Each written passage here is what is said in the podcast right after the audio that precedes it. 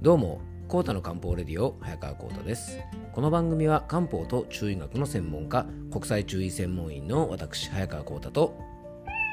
はいアシスタントの猫林さんとでお届けしております。今回は月経前の体調不良月経前症候群の養生法というテーマでお届けしたいと思います。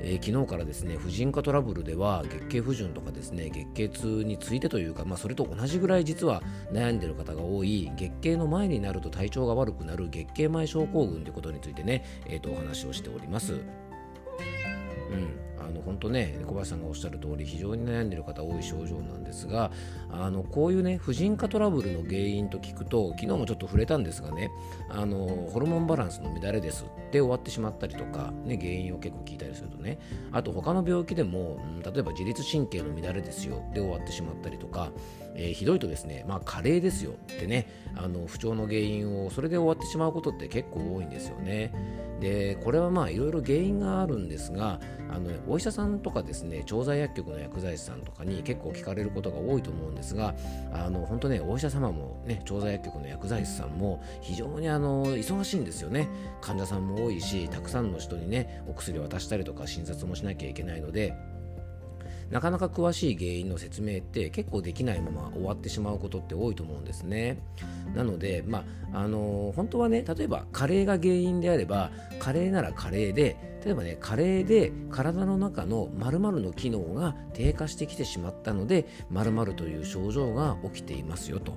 なので少しでも症状を楽にするためには〇〇の機能がちょっとでも回復するためにねこのお薬を使いながら生活の中でこういうことを気をつけて過ごしていくといいですよっていう風になるとですねあなるほどこの不調は体のこういう機能がこんな風に低下したので結果的にこういう症状が起きてるから逆算していくと自分はこういうことを気をつければいいんだなっていうことが結構わかると思うんですね。で僕はですねやっぱりそこをすごく大切にして、まあ、漢方相談を普段からあのするようにしています。なのでね、まあ、なかなかあのお医者様とかね調剤薬局の、ね、薬剤師さんとかがそういう説明をしてくれないっていうあのことをおっしゃる方も多いんですがこれはでもねある意味もうこの仕組みとしたらしょうがないところもあると思うんです僕もよくね、まあ、あの長代やってる薬剤師さんとはいろいろ仕事からお話しする機会も多いですし僕もねあの昔うちのお店もあの保険調剤やっていたのでもうよくわかるんですけども本当にあの忙しい時とかはですねなかなかそういう話をゆっくりすることがねあの調剤で投薬している薬剤師さんとかもできないと思うので、まあ、そのあたりはですね、まあ、上手にねあの僕らのようなねこういう漢方の専門店とか健康相談できるお店をね活用してくれればいいのかなと思います。えっと、ご希望の方はですね僕のお店のホームページなどからお気軽にお問い合わせいただけたらと思います。リンクはね、番組詳細の方にご案内しております。えー、それでは、コーダの漢方レディオ、今日もよろしくお願いいたします。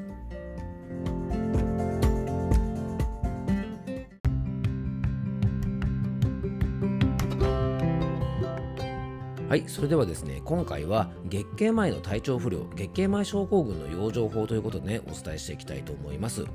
えっと、このね、月経前症候群の養生法に関しては、今回と次回のね、2回に分けてちょっとお話ししたいなと思います。結構内容がね、ボリューミーになってしまったので、えー、2回に分けてちょっとお話しした方がいいかなと思いますので、ちょっとそんな感じでお伝えしたいと思います。うんで昨日ですね、まあ、月経前症候群がどうして起こるのかっていう仕組みについてはあの昨日ね詳しくお話をさせていただきましたのでもしまだね昨日の放送を聞いてないよという方がいらっしゃったら先に昨日の放送をね聞いていただけると月経前症候群が何で起きるのかってお話をしていますのでより今日のお話がね生きてくるんじゃないかなと思います。で昨日もちょっとお話ししたのですが、えー、月経前症候群が起きる原因ですね、まあ、これねなんで起きるかっていうところをちょっと漢方的に中学的に考えるとですね気血がまずちゃんと巡っていないということが挙げられます。で昨日はねあんまり触れなかったんですが、えー、月経前症候群なのでね子宮とか卵巣と言われている女性の生殖機能がちゃんと働くことが大事なんですが実はね中医学ではここはね腎というですね五臓の働きを整えておくことが大事だと考えます。ね気とか血とか腎とか言われてもですね多分今聞いてくださってる方ね頭の中にクエスチョンマークが浮かんでるんじゃないかなと思います。うんですよね。でこれをねちょっと生理学的に置き換えてちょっと簡単にご説明するとですね気っていうのはですね、まあ、自律神経みたいなものとちょっとこうイメージすると分かりやすいかもしれません、まあ、全部が全部ね自律神経イコールじゃないんですが、まあ、あの分かりやすくするためにね気というものをね、まあ、今回は自律神経と例えると分かりやすいかなと思います。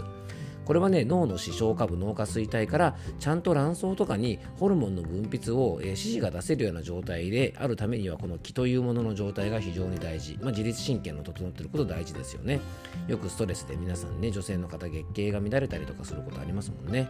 でそして次がね血。これは血ですね。はい血液。でこれはね子宮内膜を作るためと、ね、あと卵巣とか子宮が正常に働くためにはきちんとね血液が、えー、良い流れで、えー、子宮とか卵巣に届いていることが大事なので血液の流れも非常に大事です。そして腎。これがねちょっと一番分かりやす分かりにくいかもしれませんが卵巣とか子宮とかのですね生殖機能の臓器が正常に動ける状態であるためにはこの腎っていうところを養うことが大事で、まあ、こういう卵巣とか子宮の機能について指しているというふうに想像していただくとこの腎というものがイメージしやすいと思います。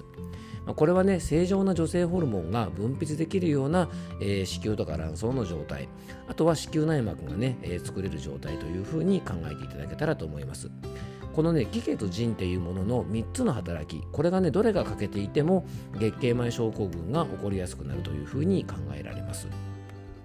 で今回はですねまずね気というものについてだけお届けしたいと思います。血と腎についてはねちょっと明日の放送でねお届けしたいかなと思ってます。でこの気というのはですねちょっと便宜的に、えーと、自律神経というふうにしましたが本当の気の概念というのはねもっともっと深いもので、えー、生理学的に考えるとですねこの自律神経的な働きは気というものが持っているごくごく一部だと思っていただけたらと思います気は体力の源にもなりますし心の状態もコントロールをする源にもなりますでこの気がですねたっぷりあってしっかり巡っていることが非常にあの良い月経を起こすためには大事なんですね。で、えっと、こういう人はですねちょっと気の不調ですよっていうサインなんですが、えー、毎日ねこう疲れやすいとか朝起きれないだるさが取れにくい風邪ひきやすいとかね汗をかきやすい息切れしやすい食後眠たくなる、まあ、こんな症状はですねこの気が不足している気虚体質なんて言われてます。であとですね怒りっぽくてイライラしやすいとか情緒が不安定とかゲップとかおならとかですねガスが出やすいとか何にもないはずなのになんか喉が詰まった感じがするとかねあと緊張とかストレスで体調が悪くなりやすいとか肩こりや首こりがあるとか歯ぎしりとか食いしばりをしやすいなんていうのは気がね十分あっても滞っている気体タイプなんていうふうに言われてます。気というのが不足してもですね滞ってもいけないのでこれを両方整えておくことが、え月経前症候群対策としたら非常に大事なんですね。で気というものが不足しないように気をつけていただきたい養生はまず普段からねあんまり気を使いすぎないように気をつけましょう。ね、あの気を使ったり気を回すことって大事なんですがあんまりこういうことを、ね、しすぎるとですね気も不足しますし気も滞りやすいので注意が必要です。あと運動なんですが疲れやすい方はですね無理にたくさん汗をかくような運動ではなくてウォーキングとかね、えー、とそういったストレッチとかゆっくりした運動で体を整えましょう。で逆に普段ストレスフルな方なんかはしっかり汗をかいたりする必要がありますのでこの辺はですね、えー、と気が不足しているのか滞っているのかっていうね体質を見極めることが大事なので、えーとね、僕がよくおすすめしているのはねここから注意学っていうですねホームページがありますのでそちらのね体質チェックなんかを上手に使うといいと思います。でね、食用場ではね、自然の甘みと良い香りのものを活用するといいと思います。えー、食用場ではですね元気不足の方は芋類とかですねお米とか、まあ、いわゆるでんぷん質系の噛むと甘みが出てくるようなね自然の甘みのあるものは気を補ってくれるので、えー、元気不足の方はそういうもので巡りが悪い方はですねハーブ類とか香草とかを使ったお茶とか、まあ、食べるアロマみたいな感じなねそういうイメージを持ってもらいながら、えー、香りのいいものを上手に使って飲食を楽しんでいただくといいんじゃないかなと思います。今日はですね月経前症候群の原因の一つと言われている気というもののね、えー、についてですねちょっとお話をさせていただきました、えー、今日も聞いていただきありがとうございます。どうぞ素敵な一日をお過ごしください。漢方専科サーター薬房の早川浩太でした。次回もね月経前症候群についてお伝えしたいと思います。ではまた明日。